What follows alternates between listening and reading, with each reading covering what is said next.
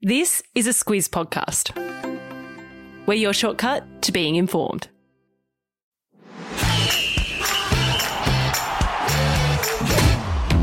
Good morning. This is Sport Today, your weekday sports news podcast that puts you ahead of the game. I'm Sam Ferris. And I'm Martin Gabor. It's Thursday, the 23rd of September. In your Sport Today, we preview the Ryder Cup.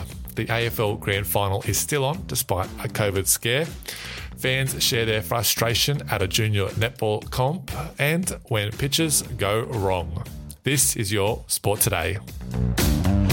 Tomorrow night, Aussie time in Wisconsin, the Ryder Cup begins. And because we're going to talk about the AFL Grand Final tomorrow, we're going to let you know what the Ryder Cup is all about today. Put simply, it's team golf, the USA against Europe, and it's been going on since 1927. But Gabs, there's much more to it. Yeah, there really is, Fez. And Aussie golf fans would know all about it because, in a way, it's kind of like the Ashes in cricket. So the teams play each other every two years and then take it in turns hosting. The way it works, there are 12 players per team, and each team has a captain. It's Steve Stricker for the US and Padraig Harrington for Europe. And those guys are important because even though the top players are automatic selections for the teams, the captains get to pick other players. So it's kind of important to be in their good books. Yep, it helps. Uh, the US captain has six picks and Europe's has three. As for the way it's played, the first two days are team events and the last day is single head to head golf. Yeah, that's right. And the two team events are the four ball and the foursome. Now, the way those work is with four ball, it's two against two with each player playing the hole as normal, with the lowest score winning the hole for his team. In foursome, it's 2v2 again, but this time it's alternate shot. So one player will tee off, then his partner hits, and then it's back to the first guy to go again. Singles is pretty easy. It's the lowest score that wins the hole, and then the team that wins the most holes gets the point. Teams and players will get one point for winning a match, but if it's a tie, then the points are halved. There are 28 points up for grabs, so the magic number to win is 14 and a half points. If it's a 14 all tie, Europe will keep the cup after they won it back in 2018. Quickly, Gabs, give us two players on each team we should look out for. Okay, uh, I'm going to make this real easy. For the US, let's go with Dustin Johnson and Justin Thomas. These guys are ranked first and third on the PGA Tour. And then for Team Europe, can't go past Spain's Jon Rahm. He's second in the world, and Ireland's Rory McIlroy, who is fourth. So, Fez, we're talking about the top four golfers in the world, and they're all going to be in action. They are Gabs, and I can't wait. Uh, the Ryder Cup starts at 11 p.m. Eastern Time Friday night, and fans in Australia can watch it on Foxtel and Kayo Sports. Today's trivia question Who has the most Ryder Cup appearances? Gabs? Uh, look, knowing how your mind works, I'm going to say it is a tie. That's not a tie. It's a standout winner. I'll give you a hint. It's from Team USA. The answer at the end of the show. We don't need to remind our Aussie rules fans that the AFL Grand Final is just two days away. But yesterday, there was a scare when WA recorded a new COVID case. Yeah, geez, there was, Fez. So, what's happened is a truck driver from New South Wales travelled through WA last week. And then when he got back to New South Wales on September 19, he tested positive. There was a second driver, but he tested negative, and both those drivers slept in their trucks during the trip.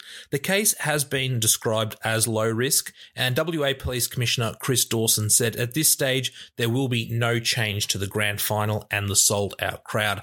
The WA government has ordered snap lockdowns this year, and they even banned crowds on the morning of a local AFL derby between Fremantle and West Coast. But AFL boss Gillon McLachlan says there are backup plans should COVID impact the grand final this weekend. WA Health Minister Roger Cook says crowd numbers will be looked at only if mystery cases pop up in the next few days. But right now, it's game on this Saturday.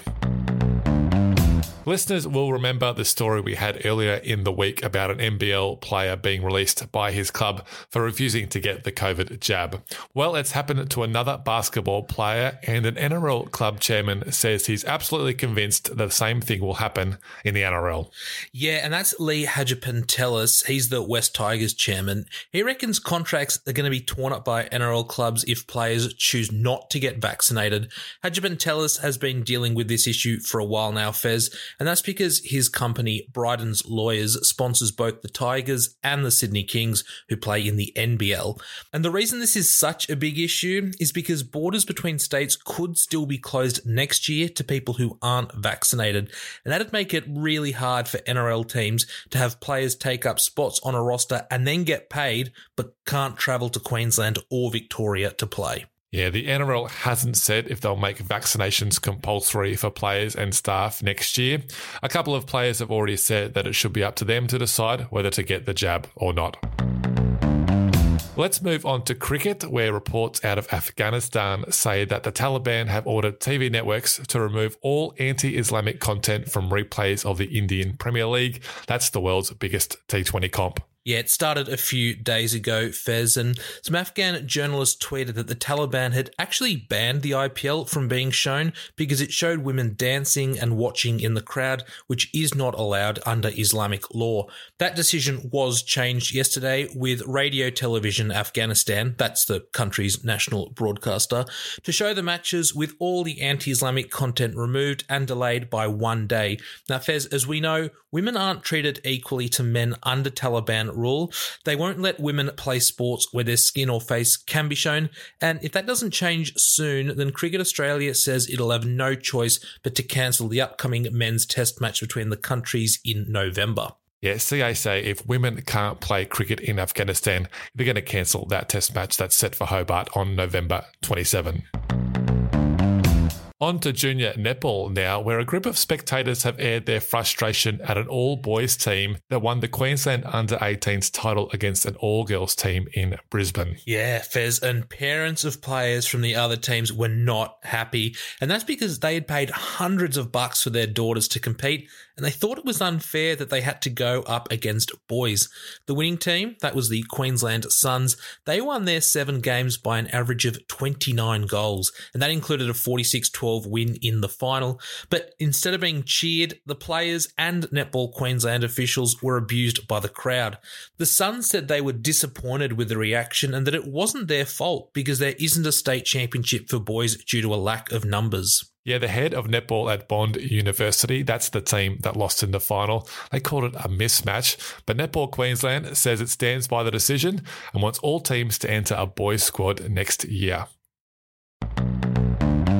UFC star Conor McGregor might be one of the best strikers in the world, but it turns out he can't throw strikes when it comes to baseball. McGregor was invited to throw the ceremonial pitch before a baseball game in the States, but things didn't go quite to plan. No, it did not, Fez. So, a ceremonial pitch is when they get a celebrity like a musician or a movie star to throw a ball before the game starts. It can look really good when it comes off.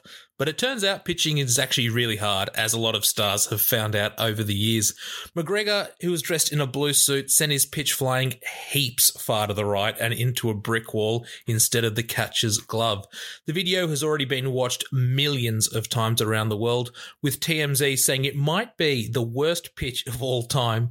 Others reckon it wasn't as bad as rapper 50 Cent's effort a few years ago. For those who don't really follow baseball, this was kind of like John Howard trying to bowl in Pakistan. Fez, that video never gets old.